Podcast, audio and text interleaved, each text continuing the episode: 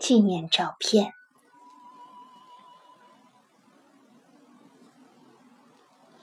很久以前，我就想去看看巴伐利亚国王路德维希二世建造的新天鹅堡。这位年轻的国王，在十九世纪末叶，突然在湖光山色之间建造了一座中世纪式样的浪漫城堡。我从年轻时就憧憬着去看看那座城堡。那里融入了路德维希二世自己的设计，每个角落都体现出他的趣味，美的让人不可思议。路德维希二世一生中建造了数座这样的城堡，有人称他为“疯子国王”，但也有人热爱他，认为他是无与伦比的艺术理解者。他发现了音乐家瓦格纳，对瓦格纳的才能给予了最高评价和最慷慨的帮助，使瓦格纳的许多歌剧得以成功。总之，在我看来，他是一个神秘的人。他是当时欧洲最年轻的国王。据说他俊美的容貌让所有人都为之震惊。可是，当他四十岁左右溺水而死之时，据说已经变得很肥胖，牙齿也掉了，非常难看。过去的俊美已经了无痕迹。这些传说都让我激动不已。有关的电影和各种传记也很有意思。在路德维希二世的房间里。有装饰着华盖的床，还有许多模仿天鹅的家具，连卫生间的水龙头都做成天鹅嘴的模样。在城堡里，不是庭院，而是建筑物里面，有装饰着灯光的侏儒洞，还有上演歌剧的大厅。歌剧专为路德维希一个人演出，由瓦格纳亲自指挥。我决定去看看新天鹅堡。过去仅仅从书本上憧憬的地方，现在我要亲眼去看了。三年前的夏天，我在访问了非洲的坦桑尼亚以后，和大家商量好休假一周，从慕尼黑出发去新天鹅堡。和我一起主持电视节目前十名的九米红先生说：“我也要去。”既然如此，我们索性申请做一个节目，由前十名的主持人从慕尼黑开始两人的 TBS 冒险旅行。于是我们在慕尼黑会合，九米先生也安排好时间表，和夫人计划了双人旅行，在慕尼黑中途下车。因为是现场直播节目，主持人在慕尼黑的街道上进行节目录制。我和九米先生开车去新天鹅堡，在城堡里的部分用录像机拍摄，同时进行播放。这是我们的录制计划。我刚从饥饿和干旱的非洲过来，德国的自然风光映入眼中，是如此清新滋润、美丽宜人。从慕尼黑到新天鹅堡的路像高速公路一样气派，即所说的德意志大道。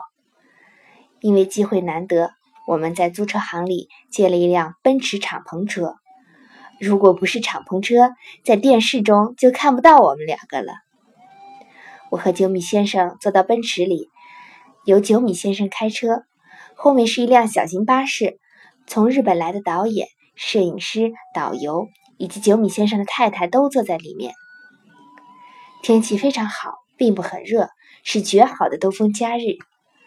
我的任务是手拿一个小仪器和后面车中导演联络。接下来我要写自己闹出的笑话了。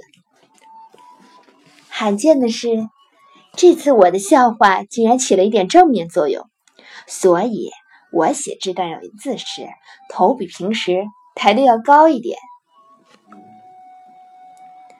汽车驶过慕尼黑郊外的城镇，走着走着，我们看到家家户户的白墙壁上都画着大大的画，图画取材于童话故事，有布莱曼乐队、汉塞尔和格莱特、玫瑰公主等。这里虽然不是慕尼黑的街道，但毕竟是格林生长的国度。这些故事让我们这些旅行者感到非常愉快。我们在一个画着小红帽的幼儿园门口拍了照片留念。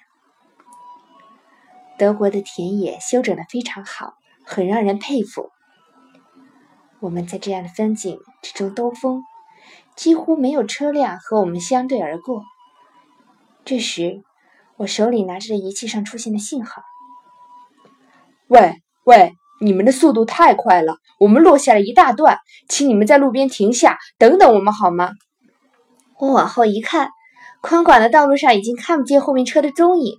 于是我对九米先生说：“也就是说，我从现在开始闹笑话了。”哎，我们停一停吧。九米先生正要把车停到路边，可是我看这里的景色不怎么好，就说。不行不行，反正要停一会儿，我们索性找个漂亮地方吧。再往前开一开怎么样？我们又往前开了一小段。九米先生问：“这里怎么样？”就要停下来。我说：“不错嘛。”可发现那里有一座小房子，似乎是个厕所。于是我赶紧叫道：“这不行，这不行！”如此这般，我一会儿说：“哎，这儿不错。”一会儿又说：“啊，还是不行。”找个更好点的地方吧。这样折腾了好几次，车子终于一头钻进了一堆奇形怪状的草丛中，停了下来。为什么停在这儿呢？因为我说还是这里好。九米先生说：“看来到处都一样啊。”这时我们看了看道路对面，不由大吃一惊。这四周都是田野。可对面突然出现了个礼品店，而且就在这时，两个日本人正从礼品店里走出来。九米先生说：“哎呀，我们停在这样的地方，人家会问我们在这干嘛。”我也说：“就是啊。”这时我看了看那两个日本人，不由“哇”的一声叫了出来。九米先生也诧异的“哎”的一声，原来。那两位日本人就是富士电视台有名的主播陆梦茂夫妇，居然还有这种事，在日本都很难遇到的几个人，居然在这个广阔的世界上，在德意志的乡间路上，而且是在路边这样一个地方不期而遇。我们都是私交极好的朋友，陆木夫妇也是在暑期休假，随着日本的旅游团一起来的。他们比别人早一步走出礼品店，正好遇到我们。看来人和人的邂逅真是数不清的偶然重合在一起造成的。不过这也是因为我要把车停在这里，大家才会遇到的。我非常兴奋。像这种事，也许有人觉得也没什么特别的，可是我就会感到特别高兴。于是我闹腾着：“拍张照片吧，拍张照片吧。”这时，后面的那辆小巴士也赶上来了。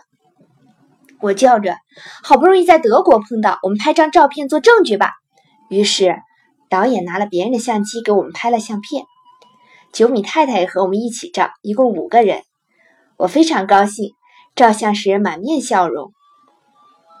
回到日本以后，照片洗了出来，我看了大吃一惊，原来。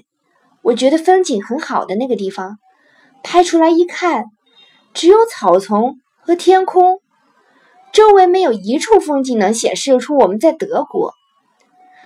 九米先生说：“这和在日本拍不是一样吗？”的确如此。